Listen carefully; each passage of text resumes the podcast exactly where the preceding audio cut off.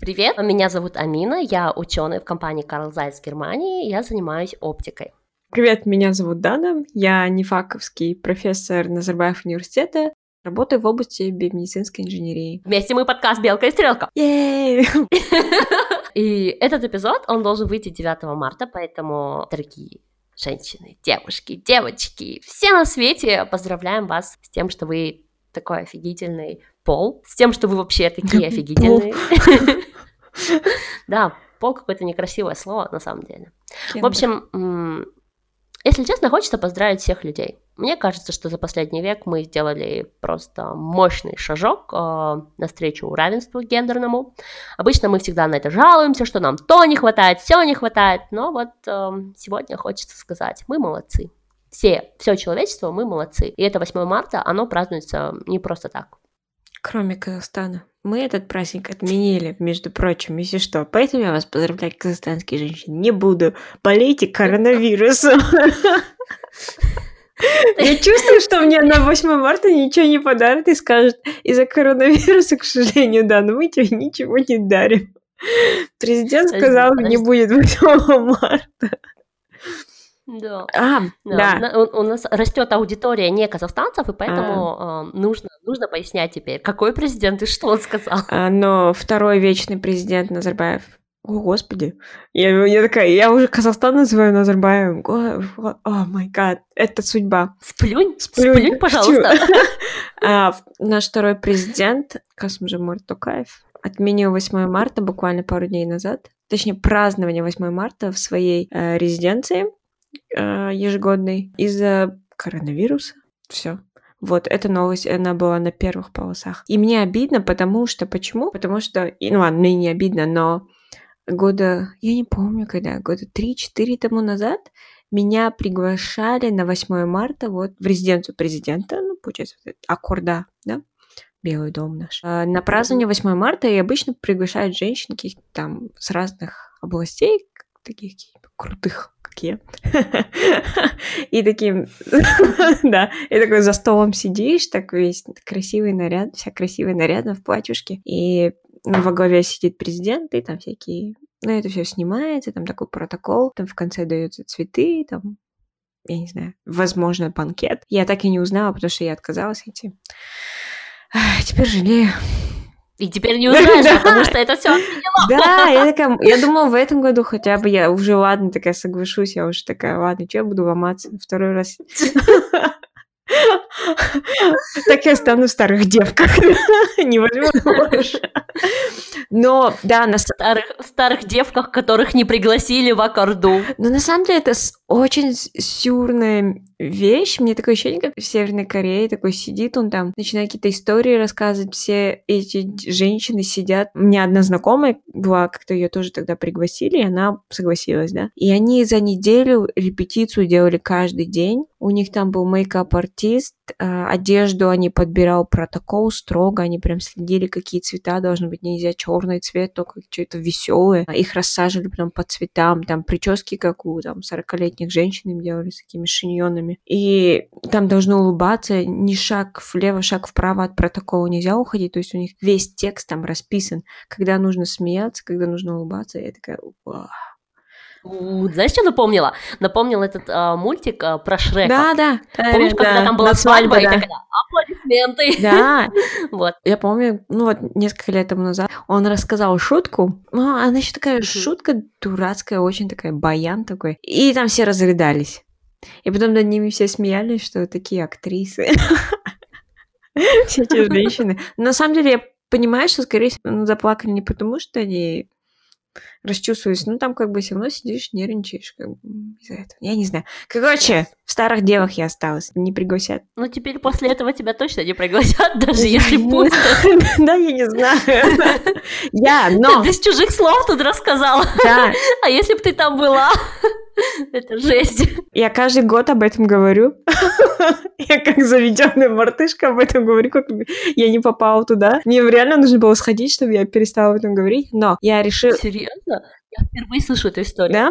Прикинь? Но я написала... Да, и повтори еще раз, да? Да, еще раз повторю. Но я в Инстаграме написала, типа, ну, вот эту всю историю, и в конце такая, знаете, я туда попаду не как гости на 8 марта. Я там буду во главе сидеть и приглашу мужиков на 7 мая. И заставлю их плакать над своими шутками.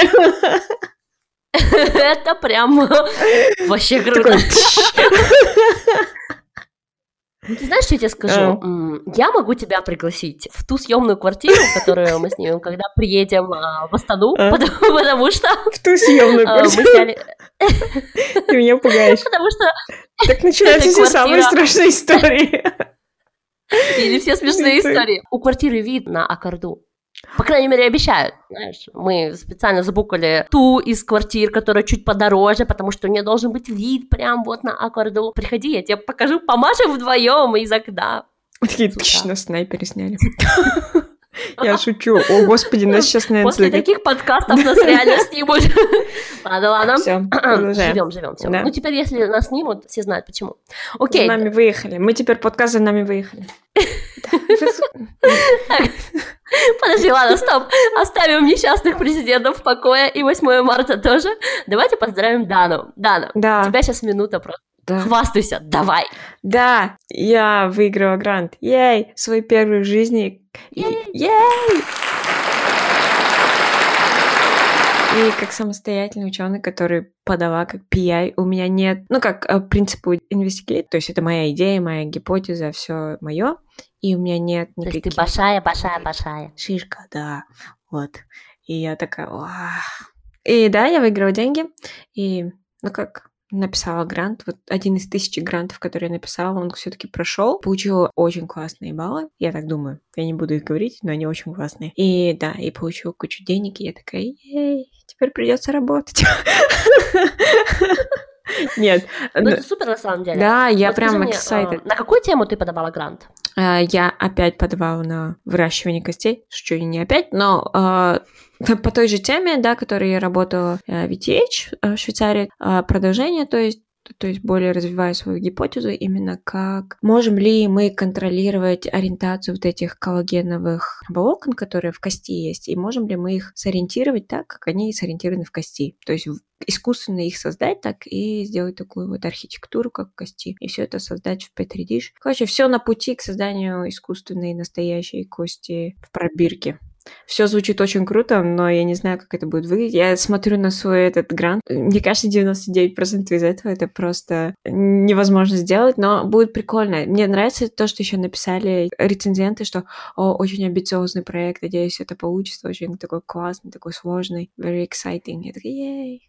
Ну, знаешь, все Нобелевские призы последних 10 лет, угу. они все были в 70-х и 80-х, ну, просто очень амбициозны. Mm. Ну, просто создать ножницы, которыми теперь делают лазерные операции для глаз, ну, да. в 85-м году, да, это, это же просто unreal. Да. Даже сейчас, если честно, многие люди, они бы не смогли даже додуматься до этого. Мы имеем уже эту технологию, мы уже в школе объясняем какую-то физическую и химическую базу, да, угу. чтобы ну, дети потом могли понимать такие вещи. Но все равно большинство людей до сих пор считают лазерные операции какими-то там чудо-чудо-чудом или представляют их в виде настоящих каких-то таких вот ножниц, которые режут mm-hmm. там роговицу. То есть, как бы, это должно быть амбициозно. Иначе это не наука. Да, да. Я думаю, даже как бы большая идея, она амбициозная, да. Внутри этой идеи я, конечно, поделила ее на всякие там цели, маленькие подцели, которые менее амбициозные, но как бы они в конце должны вести к этой большой цели, больш такой огромный создание человека. Я шучу. Не создание человека, просто кости. Пока только кости. Да, и Пока только скелет. Да, я сейчас такая что-нибудь скажу человека, потом вырежут, и в Нурке Z будет ученый Назарбаев университет создает человека. Я не знаю. Сейчас вырежут. Но это лучше, чем то, что сейчас Нурки Z пишет, если честно. Да. Ладно, не, да, не, ну вот. не будем, конечно. Грант это, это грант. Подожди, у меня к тебе еще вопросы. Да, но я просто хотела да, объяснить. Твоему гранту. Да, формальный такой, быстро. сколько то, денежек он? Нет. И скольких людей ты наймешь? Во. Это грант от Назарбаев университета, внутренний грант. Как и все казахстанские стандартные гранты, его отправляют на зарубежное рецензирование, то есть там его рецензировали три человека независимых. И круто, что они как бы оценили и как классно поставили баллы. Да, и на основе этого выдают деньги. Сколько дают тебе денег? Немного. Достаточно, чтобы сделать хорошую работу. Ее не хватает, конечно, на оборудование, но достаточно, чтобы нанять несколько человек на пару лет. Вот. Mm. Эй! А оборудование ты где возьмешь? Это еще несколько грантов. Окей. Это другое. Я не буду спрашивать остальные вопросы. Да, это другая моя боль.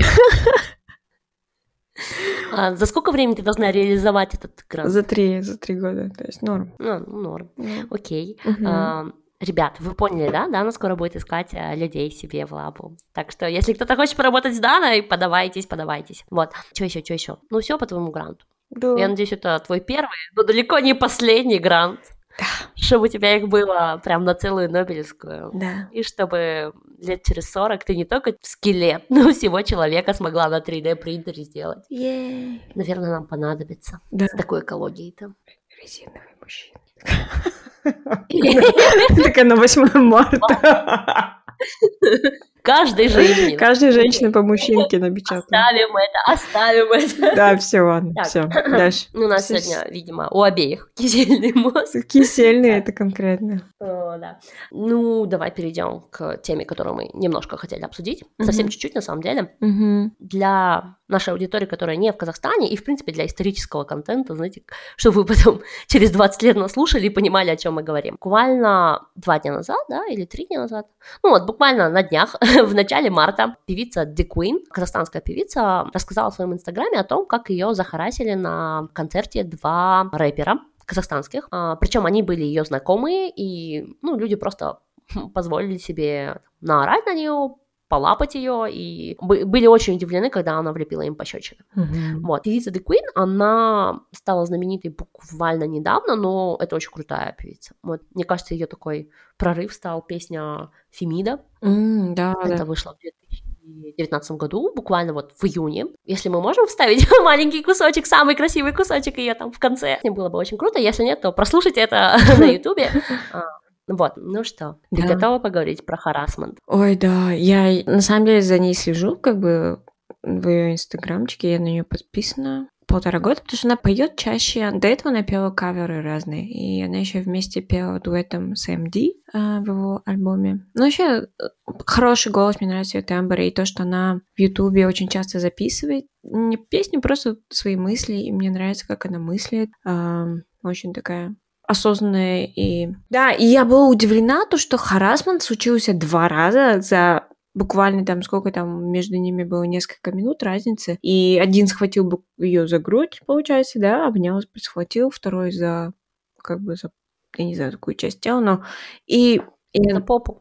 а, да, за попу. И она ответила пощечиной, но больше всего меня удивила реакция как бы вот это лейбл, который вот это все устраивал, Озен, да. Я как они в хороших отношениях с этой певицей, и он позвонил ей и говорит, ну что ты, тебя же не изнасиловали? Что ты э, как бы возмущаешься, как бы у нас же не принято все это выносить ссоры из дома, давай бы как бы это личные проблемы, надо было лично как бы трезво все это потом как бы обсудить. И мне кажется, вот, вот это как бы и была проблема. Тебя же не изнасиловали, значит, это все окей. И то, что эти рэперы до сих пор молчат, и никто из них так и не попросил прощения. А, И начался буллинг а, Данели от других а, блогеров, там, инфлюенсеров, что как бы, ой, что ты там выпендриваешься, типа, там, это же обычное дело, это нормально. Это было настолько такое сюрреалистичное, честно, мне кажется. Это как бы... Почему? И все пытались сделать так, чтобы жертва почувствовала себя виноватой, что она так говорит. А многие говорили, а что ты делала там в ночном клубе? А что ты была так одета? На что ты там себя ведешь? Да ты вообще там как бы вторая Байзакова. Ну, в общем, я комментарии сейчас почитала, чтобы быть в курсе этого дела, и меня немножко... Ничего себе, я, я,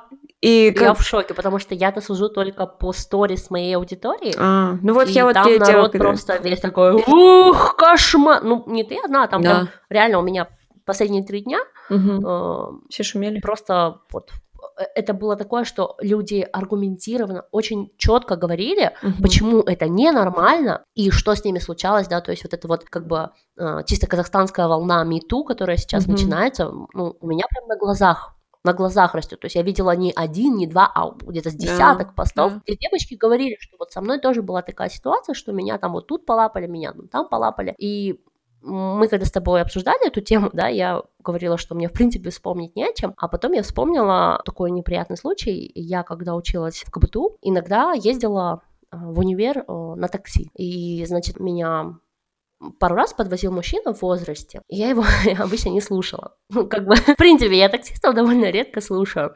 Такая, ага, ага, и вот, и сидела. И в какой-то момент он мне начал говорить о нормальности сексуальной жизни до брака.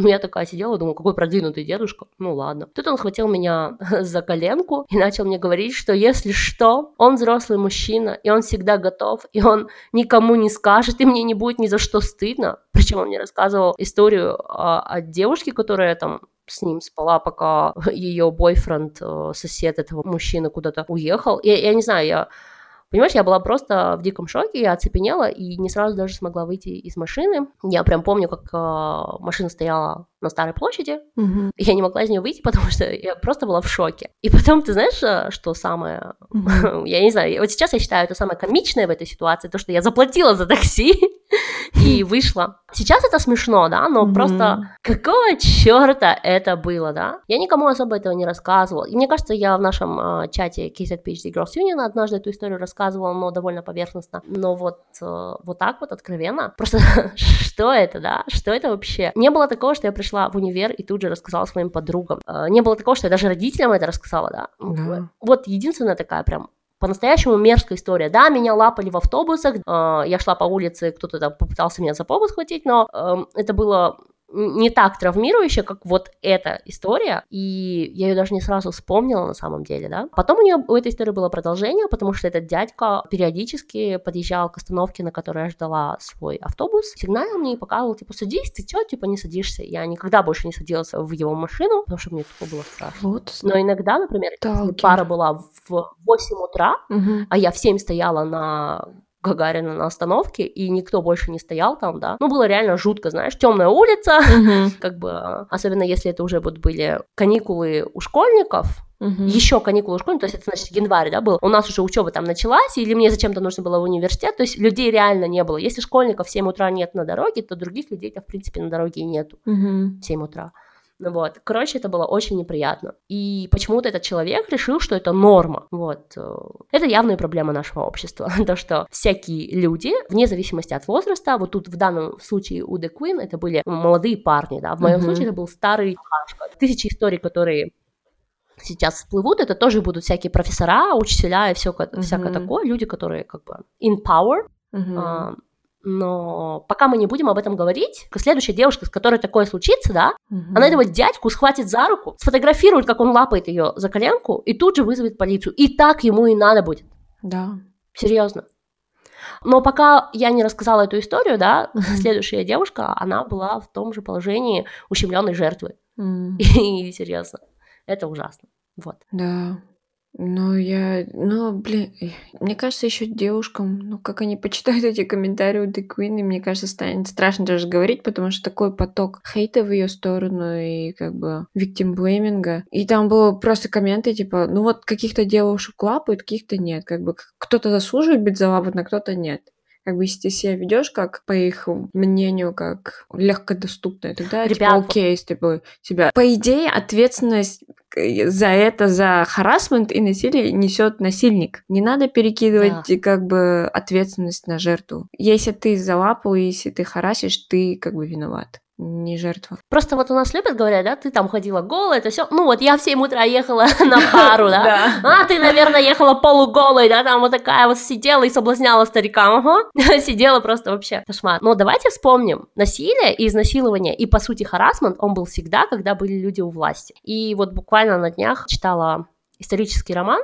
Угу. И меня там зацепил один образ. Я начала там в Википедии разбираться, там, кто кому родственник, что, зачем, почему. И наткнулась на такую потрясающую историю. У меня просто, если честно, челюсть э, до сих пор отвисла. Знаешь же, кто такой Ричард Львиное сердце? Я скажу да. Окей. Ричард Львиное сердце один из самых знаменитых английских королей. Вот. Mm. Это его все ждал Робин Гуд, когда Ричард вернется из своего крестового похода и э, свергнет своего брата-узурпатора. Вот. Это ну, настоящий? Согласно легенде. Или это сказка? О, о Робин Гуда. Ну, а, как бы Робин Гуд это сказка, Ага, а Ричард, а Ричард Львиное сердце, он реально был. Окей. И у него реально был брат Джон, но этот Джон был не настолько плохой, насколько хотят его показать в Робин Гуде. Окей. Но фишка не о них. Фишка о невесте этого Ричарда и Мгм. его папе. Значит, его папа Генрих, по-моему, первый, но там в этих э, номерах как бы сам черт ногу сломит. В общем, этот Генрих выторговал своему самому крутому сыну Ричарду дочку французского короля когда им было там лет по 8. Эту, значит, Адель-Алису, потому что почему-то во Франции она была Адель, Мгм. а в Англии стала Алисой. Эту девушку в 8 лет привезли в э, Британию, Мгм. а, их там помолвили и стали ждать, пока они подрастут. Мгм. Но когда Алиса подросла, будущий свекор взял ее в наложницы. Потом долго с ней развлекался, лет так 10. Потом умер. Причем, скорее всего, она родила ему ребенка. Мгм. Ричард все эти годы молчал. Потом еще лет пять говорил, что да-да, я женюсь на Алисе, да-да-да, я женюсь на ней. А потом сказал королю французскому, что ты знаешь, я бы на ней женился, но она же обесчещена. Причем он так сказал, как будто это она виновата в том, что ее обесчестили. Вот вы сейчас эту историю прослушали, вам стало жалко эту Алису? Вы думаете, что она в восьмилетнем возрасте вела себя неправильно, а потом в 12-14 лет, когда у нее там пошли месячные, она знала, как совратить короля? Да? Что, что вот как это? Как это? Что это? Это насилие, это харасмент, это ну просто ужасно. И это одна из рядовых историй, которая была до 20 века Мгм. вполне себе нормой. Да. Девушек всегда насиловали и всегда использовали. Мы Мгм. всегда были товаром, и мы с этим не согласны. Мы сделали очень крутую работу сейчас, в 21 веке. Мы действительно можем себя поставить, что мы не товар, но некоторые люди до сих пор не согласны с этим. И это их проблемы. Они должны чинить свои мозги. Да. Вот. Да. Вот. Хей, ох, это было... Я аж прям немножко переговорю, я аж такое сердце, да, сестра, yes. Нет, я потому, почему мы плавно переходим к тому, что я смотрела последний час. Я вот последний час смотрела видео, это был research, это я не специально смотрела, это for research purposes, для подкаста я смотрела видео. Получается, нам наши подписчики присылали такую историю, они ученицы Назарбаев интеллектуальной школы, их сегодня или вчера загнали в актовый зал, как бы сняли с уроков, 10 класс они, по-моему, и заставили их не выпускали, его заставили в актовом зале сидеть и слушать лекцию одного очень интересного человека, которого зовут, я забыл, как его зовут, Умар. Умар жалел? Умар Жалел, да. Почему-то Умар Саян, я такая. Умар Жалел. RCG подкаст, сори. Там есть Умар Саян. Зато мы вас упомянули. Классный подкаст, послушайте их. А, вот. Там есть прикольный чувак с именем Умар Саян. Послушайте, почему его зовут Умар Саян. Вот, Умар Жалел этот, он кандидат филологических, каких-то философских наук Евразийского национального университета, Абаевед. М, То есть, я не знаю, что изучает Абая. Он И- изучает творчество Абая. Да, Если кто не знает, Абай это, короче, казахстанский Пушкин. Ладно, даже казахский Пушкин. Вот, вот так вот. И он реально очень крутой, но тоже есть там кое-какие оговорочки. Да, и этот Умар Жалел очень, эм, на самом деле, он казахоязычный, как бы, спикер, и очень популярный оказался. Его любимое высказывание, вот, девушка — это товар, если родители не смогли его реализовать, это их вина. Он говорил прямо этим девочкам, да, вот, которых собрали вот в этом нише, но он говорил, вот, прямой, э, вот я читаю, зачем вы, девочки, учитесь в этой школе, вот в нише? Вот кем вы хотите быть? Девочки отвечали, что мечтают стать учеными, академиками, там, журналистами и менять мир в лучшую сторону. А он им ответил, не надо вам такого. Вот родите сына, и он станет ученым. Ваша задача принести в этот мир сына. А женщину, и самое интересное, я потом почитала, он действительно женщин называет маркером, которые не успели, ну, которые замуж не вышли, старых дев он называет маркером. И в контексте, а что мы делаем со старым маркером? который не работает и не рожал, мы его выкидываем. Также выкидываем старых дев. Вот такой вот человек и приглашает Назарбаевский интеллектуальную школу к себе, загоняет школьников 200 человек и заставляет... су- Промывает им... И вот таким. Вы меня можете пригласить, я бесплатно выступлю. Но я хочу отметить, Пожалуйста, я промою нормально мозги. я когда это прочитала, у меня просто упал занавес и забрала, да, я такая сразу ух, на коня и вперед.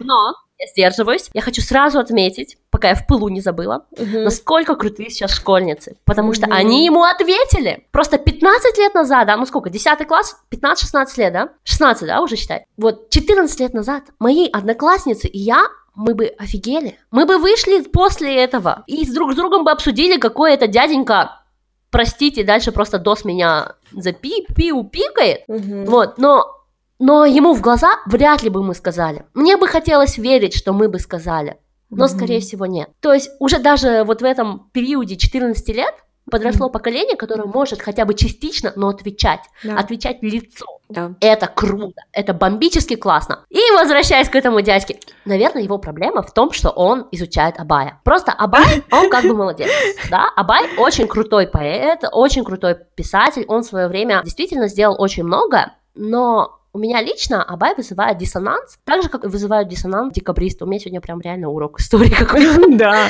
такая, я так много усмею, честно. Так вот, дело в том, что у Абая было три жены. На первом он там женился, когда ему было 15 лет, на втором он женился, когда ему было 30, ей 19. Угу. Он э, ее очень любил, то все, а потом он женился э, по амангерству на третьей, ну, там, скорее всего, был чисто амангерство, это такой закон степи, по которому жена младшего брата переходит к старшему брату. Угу. Очень часто это было не полноценная свадьба, не, не полноценный как бы брак, а просто старший брат брал обязательства за семью младшего брата. Mm. Он мог к ней вообще не подходить. Mm. Но вот он обеспечил, чтобы у нее была еда, у ее детей, вот, вот это вот. Mm-hmm. Изначально вообще амангерство для этого задумывалось, а не для того, чтобы у младшего брата жену забрать. Короче, дело в том, что вот у Абая было несколько жен, хотя он до того, как женился на второй своей, самой любимой, да, он ходил и ругал своего отца. Он говорил, ой, какой Кудайберген, как он мог! Вот, как вот, правильно же Кудайберген? А то я в последнее время все время оговариваюсь. он ходил и своего отца постоянно ругал, а потом раз взял вторую жену. А потом раз и написал свод законов для казахов о том, как э, нужно улучшить права женщин. Mm. Там, что должны делать вдовы, какие должны быть права там у замужних женщин. Он вот это вот все расписывал, но при этом сам следовал вот этому кодексу, типа, о, хочу вторую жену. И это мне напоминает декабристов, потому что декабристы, они же вышли, почему? Они были недовольны тем, что царь не отменил крепостное право. Александр I все 20 лет своего правления хотел отменить э, крепостное право, но в начале 19 века это было совершенно невозможно. Его бы действительно убили, ему угрожали тем, что его, скорее всего, убьют. Угу. Вот, он этого не делал, и в день, когда Николай I должен был быть коронован, или ему должны были присягнуть, я уж не помню, что там 14 декабря должно было быть, но вот в этот день Николай I должен был стать царем Угу. Императором уже, да, получается, после Петра, значит, императором. И декабристы вышли и начали требовать долой крепостное право. Да, знаешь, сколько крепостных освободили декабристы? Они же все были дворяне, у них у всех были крепостные. Не знаю, штук сто? Ноль. А? Ни один декабрист не, не отпустил ни одного из своих крепостных. И можно было бы сказать, ну, они не знали, как это сделать, ла-ла-ла-ла, да? Можно было бы это сказать, если бы Угу. В то время, плюс-минус 5-10 лет, правительству Николая I не пришлось бы разрабатывать специальный свод таких документов, когда крепостных полностью отпускали. Возможно, на всю империю это было там, ну уж 50 дворян, которые это сделали, да? Угу. Может, их вообще там было 10 человек, может, 20, я, я не помню, я не знаю, я не историк. Но в Николаевской России были люди, которые действительно отпускали своих крепостных. Угу. И ни один из этих людей не был а, среди этих декабристов, и ни один декабрист не был среди вот этих людей, отпускающих своих крепостных. Ла-ла-ла. Диссонанс. Вот это... Это... Mm-hmm. Я не знала об этом. Это как бы... Разве это не самое как бы basic как бы, когда за, ты борешься за то, что ты сам веришь. Ах, эти мужчины, нельзя им вообще ничего доверить. Даже бороться не умеют за свои права нормально. Ничего не могут, получается у вас. Весь мир разрушили. Вы видите, в какой дыре мы? Нас спасает девочка 16-летняя Грета. Вы все просто... Ужасно. Ой, ну, ну в смысле, вот, это... Ну, я никогда не думала об этом. На самом деле, это очень интересно. Серьезно? Ну, в смысле, окей, я очень плохо знаю историю а тем более российскую. Ой, я вообще кайфую. Если честно, я себя просто сдерживаю. Я чувствую. Потому что, потому что если ты начнешь, я такая, вау, я в рок истории, это мой любимый урок, и я спала.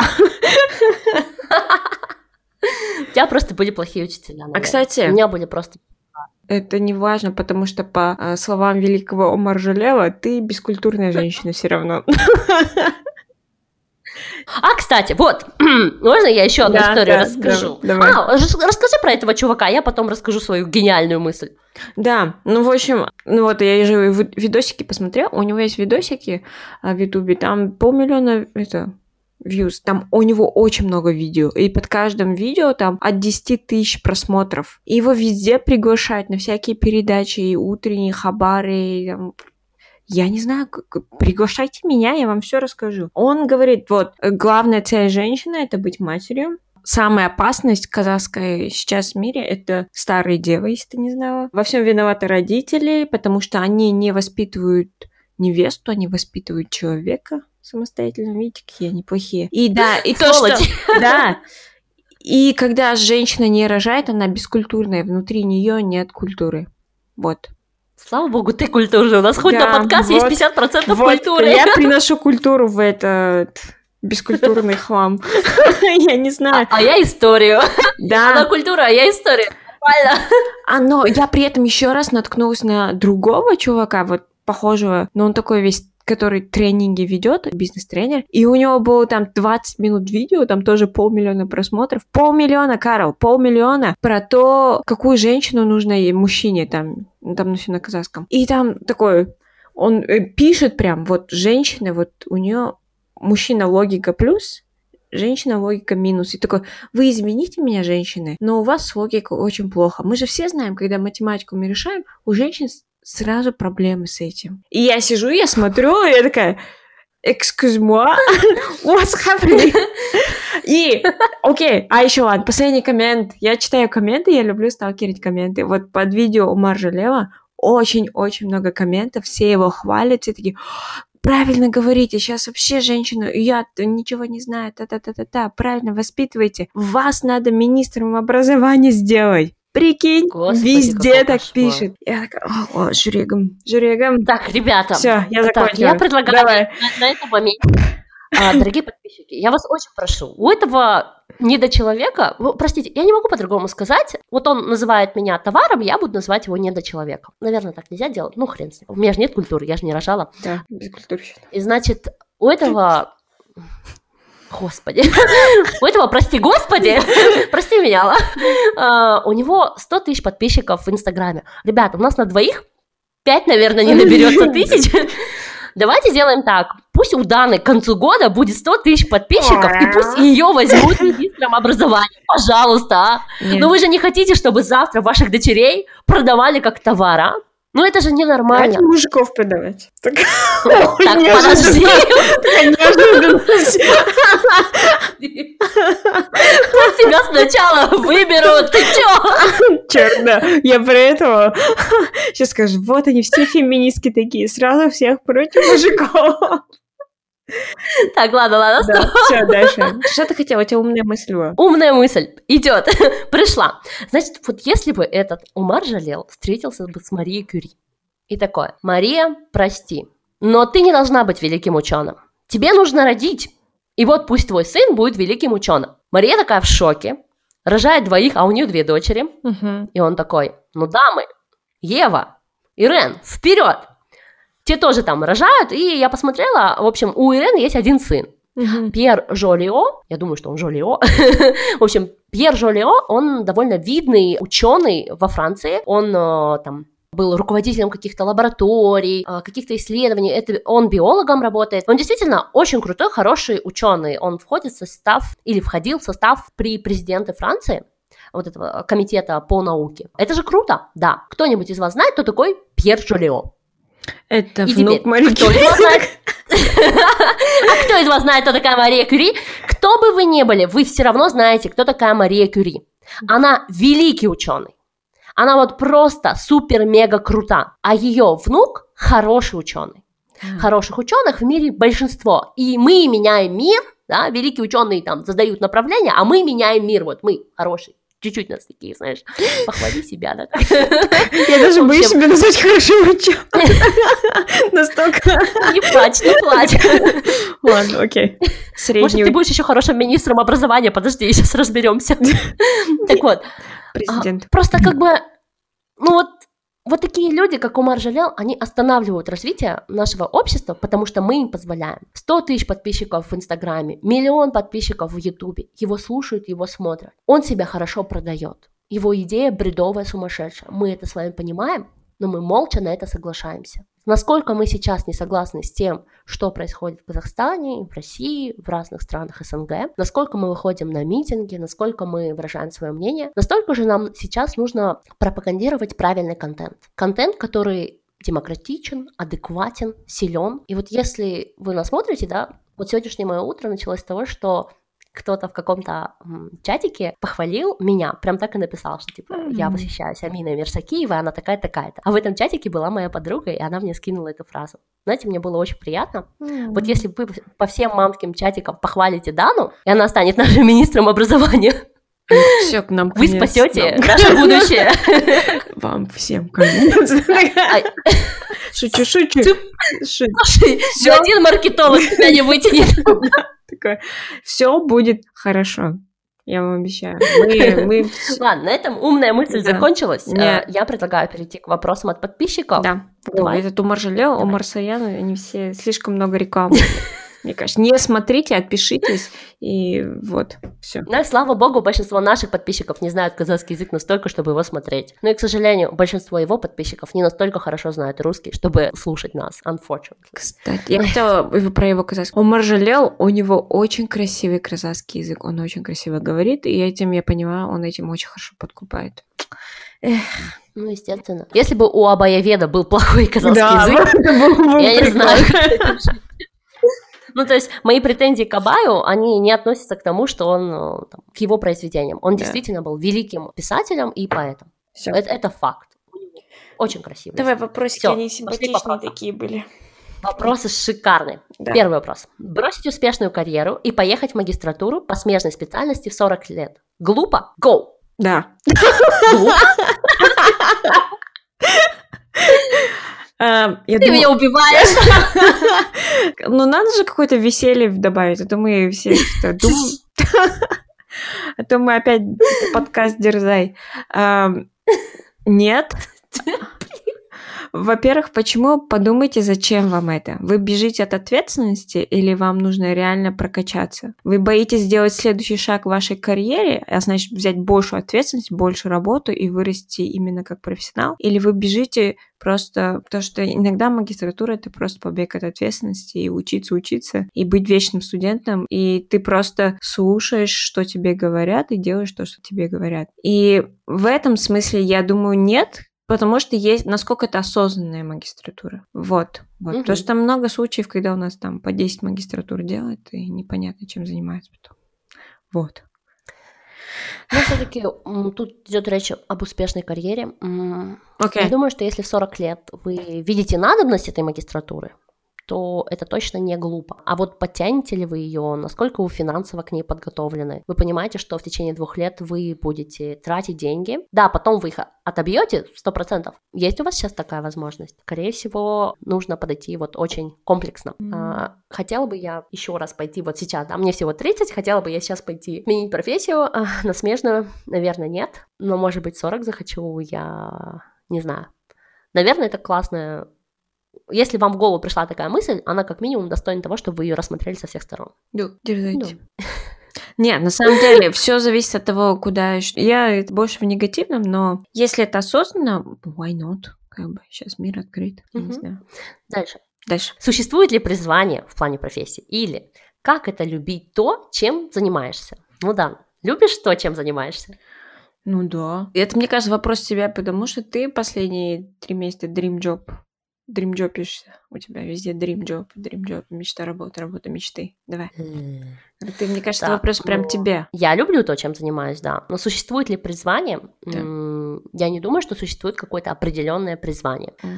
То есть я думаю, что есть какие-то ваши интересы есть какие-то ваши способности. Mm. И вот та точка, где ваши интересы пересекаются с вашими способностями, вот там есть дело, которым вы будете заниматься, и вам будет приятно. Mm-hmm. Вот. А что, как это любить то, чем занимаешься? Ну, любить то, чем занимаешься, это вот последние два месяца, да, вы меня в Инстаграме спрашиваете, ну, как дела, я вам рассказываю, что вот это не работает, вот то пошло не так, вот тут плохо, и народ весь думает, что, о, у нее такая работа, все очень плохо. Неправда, у меня на работе есть проблемы, потому что это новая работа, блин, и мне постоянно надо что-то новое изучать. По сути, я сменила специальность, да, то есть я из полимеров ушла в оптику, и, и сейчас очень многие вещи по статистике, которые раньше за меня считал код, мне приходится самой делать а, вручную, как раз-таки заниматься той самой математикой, которой женщины типа не предрасположены. Хо. Любить свою работу, это значит, что вот сейчас два месяца реально тяжело. Я вам даже больше скажу, следующие 10 месяцев будет также тяжело. Считается, что в моей компании первый год полностью интеграционный, и тебе на любое задание выделяется в 5-6 раз больше времени, чем твоему коллеге, который работает более двух лет. Представляешь? Это был такой момент, типа, что капец! Вот, ну это, наверное, нормально. И при этом и любить свою работу, это значит, несмотря на вот все вот эти чувства, идти на нее, прям бежать на нее, да. Я вот сейчас несколько дней болела, честно, жду и дождусь завтра. Я перед работой, конечно, зайду к терапевту и спрошу, можно ли мне на работу, потому что я немножко не уверена, что мой голос, мой нос и мой внешний вид соответствуют стандартам хождения в офис, но хотелось бы, чтобы меня уже пустили к людям. Да, где можно пугать их. Нет, ну в смысле просто то, что как бы коронавирусом своим. Одно приятно, да? Со, со всеми своими вот этими простудами я точно знаю, что у меня не коронавирус. Тупо коронавирусу нужно постоять в очереди, пока от меня уйдут эти орвишки. Я точно знаю, потому что, ну, мне же каждый раз терапевт э, прослушивает там легкие. Это точно нет, ребята, точно не коронавирус. А то я тут собралась в Казахстан, там не пускают. Так вот, работники таможни, точно, у меня есть справка, не коронавирус. Ты можешь дальше. быть суперспредером. Давай, дальше. Типун тебя на язык, балда. Я не знаю. Ты читала кейс, который в Корее суперспредер этот э, в церкви? Который отрицал коронавирус, отрицал лекарства, маски и Нет. ходил больной весь. Он священник какой-то там. Вот секты. Да, и он заразил там 700 человек, что ли, и он такой суперспредер, из-за него такое огромное, как бы, количество, неожиданная вспышка. Но потом он на коленях Ой, там просил кошмар. прощения. Он, по-моему, все еще жив. А, я видела сегодня, что он просил прощения, но mm-hmm. я не знала предыстории. А у нас в Германии, в нашей земле, в нашей области, врач заразился на карнавале. Mm-hmm. У нас там три недели назад был карнавал, такой традиционный, как в Рио, такой весь крутой. Но там толпа народа, получается, собирается вместе в, mm-hmm. в клубах, на улицах, везде. То есть, ну, в общем, человек заразился на этом карнавале, а он оказался главврачом больницы. Детской еще. Блин, я сейчас, конечно, вот, знаете, смеюсь, а у меня на самом деле это истеричный смех. И в течение двух дней у него все заподозрили, и там в течение еще двух дней у него вот анализы проверяли, а, и все, кто с ним а, контактировал в первые два дня, они все на домашнем карантине, то есть там и родители, и дети, они изолированы в отдельных палатах, и как бы, то есть такой немецкий хороший подход. И если вот эту историю вы рассказали где-то в Казахстане, а я уверена, ее в какой-то момент перепечатают Тенгри, там будет такая паника, о, все, врачи разносят, бла-бла-бла, потому что вот эти слова вирусолога, из Берлина, который сказал, что, скорее всего, 60-70% э, немцев или жителей Германии будут болеть коронавирусом, Угу. Но в течение какого-то определенного большого срока многие перенесут ее достаточно легко, как ОРВИ, то есть вы вот просто там два дня покашляете и пройдете. 2% а, скорее всего, умрут. И это будут, скорее всего, люди в возрасте или люди с а, аутоиммунными заболеваниями. Вот эту новость, когда перепечатали в, на русском языке, а потом в Тенгри News, она, знаете, такая истеричная, что прямо, ну, страшно, она такая паника образующая, и это ужасно. А когда читаешь все это на немецком, там все так, знаете, что вот, да-да, мы опасаемся, что вот это тут, тут то будет, тут здесь, это, то, все, а потом журналист спрашивает, а вы будете строить этот палаточный лагерь на тысячу человек в случае а, большого карантина? Нет, мы не видим надобности. Ну, все, как бы, они не видят надобности. То есть тысяча человек в ближайшее время точно не заболеют. Они этого не ожидают. Более того, согласно министерству, то там все спокойно, потому что потому что скоро будет солнышко, все выйдут на улицу и не будут сидеть в офисе, не будут друг на друга кашлять. Вот. Так что вот. Ожидаем скоро спад. Да. Третий вопрос. Мгм. Возможности работать дистанционно, если ты работаешь в науке. Нет. Если взглянем на этот вопрос со стороны экспериментатора. Если вы экспериментатор, конечно же, нет, потому что невозможно делать эксперименты, если вы находитесь в другой стране, в другом городе, даже в другой части города. Это невозможно. Никто за вас не будет ваши эксперименты делать.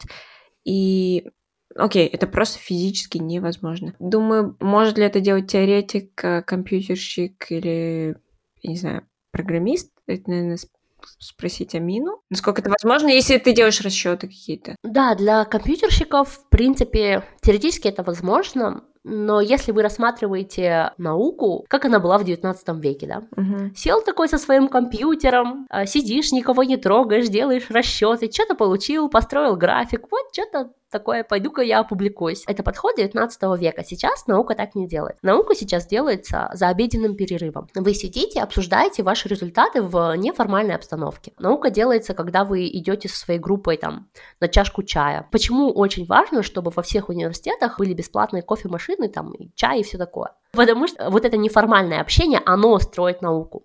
Вы когда обсуждаете, у вас появляются новые идеи. Вы не можете делать науку сами по себе. Да, есть такие PhD, которые делают это дистанционно. У нас там даже в KZ PhD Girls Union есть такой пример. И они проходят вполне себе успешно, но человеку очень часто приходится ездить в ту страну, или в тот город, где идет эта работа. Постоянно должно быть общение со своим супервайзером. И вряд ли получится так, да, что вы там раз сели кофеек попить и родили какую-то идею. Так что дистанционная работа даже для нас, расчетников, Мгм. она немножечко не в приоритете. Плюс, если вы работаете, вот я вам могу сказать, если в университете это худо-бедно еще возможно, потому что там подсоединяетесь к суперкомпам, к отдельным серверам, все это более-менее, да, то в индустрии это прям потом, ух, за что эти пару дней я попыталась работать из дома. Я, конечно, к системе подключилась, Мгм. но она такая медлительная, Мгм. что я просто решила не тратить свои нервы, и я ну, там, в первый же рабочий день за полдня сделаю все то, чтобы вот эти пару дней бы делала. Так что мой ответ лучше так не делать. Да. Ну, я не знаю, я вот думаю, может быть, возможно ли это для гуманитариев? Ну, им же тоже нужно обсуждать свои идеи. Не, ну, конечно, ты можешь читать там объект своего исследования, да, скажем, вот тот же Абаевед может спокойно сесть в какой-нибудь Казанской библиотеке и читать написанный Абаем свод законов, да, но ему же нужно это потом с кем-то обсуждать, с историком, который понимает, э, ну, я не знаю, в общем, ребята, Всё наука в наши дни не делается сам на сам. Да, это, это В слишком... жалко. коробочке ее сделать невозможно. Ну, это немножко грустно, это немножко такой... Инклюзивности нет, да, получается? Но, не, ну, если вас там, скажем, пять человек, которые делают э, дистанционно, Мгм. То, может быть, вы там в пятером сядете, пообщаетесь. Но, честно, очень тяжело на сегодня представить. Это неформальное общение, хотя многие ученые интроверты, да, там мы не любим общаться, но это мы не любим общаться с другими людьми, а с себе подобными очень даже любим. Все нормально. Последний вопрос, он почему-то на английском, но переведу его на русский. Мгм. А, что если Эйнштейн или мадам Кюри, что если бы у них был подкаст в прошлом веке? Что ты думаешь по этому поводу? У меня есть классный ответ, но ты первая. О май гад. Но я думаю, это было бы, наверное, очень скучно. Капец, ты не права. Думаешь? Ну, то есть за мадам Кюри не знаю. Да, дело в том, что, конечно, формат подкастинга, он вот он родился, да, Да. только-только.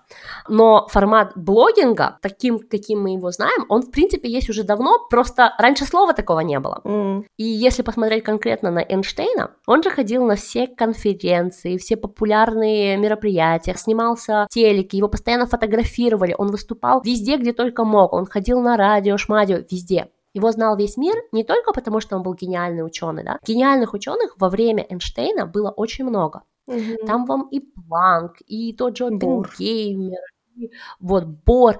Вы кого из них знаете? Вы знаете только тех, чьими именами что-то назвали в таблице Менделеева. А худо-бедно, если их именами назвали какой-то закон, который еще изучается в школе, потому что многие законы, которые были открыты в 20 веке, они изучаются только в университете, да, и вы там, ну, кого, кого? Ну, вот Оппенгеймера знают из-за бомбы, все Мгм. как бы на этом закончился список гениальных ученых. А вот Эйнштейна знают, потому что он еще был очень крутой блогер. Я бы сказала блогер. Он был такой инфлюенсер и э, opinion maker. Например, когда э, фашисты делали то, что они делали, Эйнштейн очень открыто об этом высказывался, и даже, кажется, вот сбором, да, он разругался да, на эту тему. Да. То есть он всегда открыто высказывался, давал интервью, и да, он не говорил это в подкастах, но на радио он пару раз выступал. И, в принципе, большинство людей из прошлого, которых мы так вот хорошо сейчас знаем, ну, по крайней мере, с 20 века, даже Астрид Лингрен, они были шикарнейшими маркетологами, и а, вот, они продвигали собственный бренд. Очень круто. В случае с Мари Кюри, если честно, мне кажется, да, она немножко права, потому что, а, на мой взгляд, э, изучая ее биографию, ее бренд продвигал ее муж. То есть мы должны быть очень благодарны Пьеру Кюри за то, что он не дал своей жене согласиться а, с той ролью, которую отводило общество. Он, конечно, супер молодец. Нам бы побольше таких Пьеров. ну, на этом, наверное, будем заканчивать. Единственное, ребят, очень интересный event будет у вас в апреле. 19 апреля в Nazarbayev University будет live а, подкастинг нашего эпизода. Та-да-та-та! А, то есть 19 числа мы вот прям с вами вживую запишем по регистрации, по билетам, по всему такому мы вам сообщим чуть попозже. Но знайте, 19 апреля, Астана, Амина, Дана, Белка, стрелка, подкаст. С вами. Ничего Йоу. не планируете, да. Вот. Главный месседж был это тоже. Ничего не планируете, обязательно приходите. Спасибо, что вы были с нами. Поздравляем вас еще раз с 8 марта. Несмотря на то, что отменили празднование, день этот никто не отменял. И оставайтесь самими собой. Становитесь лучше с каждым днем. С вами были Амина, Амико21 в Инстаграме. Дана, Дана, нижнее подчеркивание Шинигами. Подписывайтесь на наш общий хэштег Белка Стрелка подкаст и будьте здоровы. Пока-пока. Bye-bye.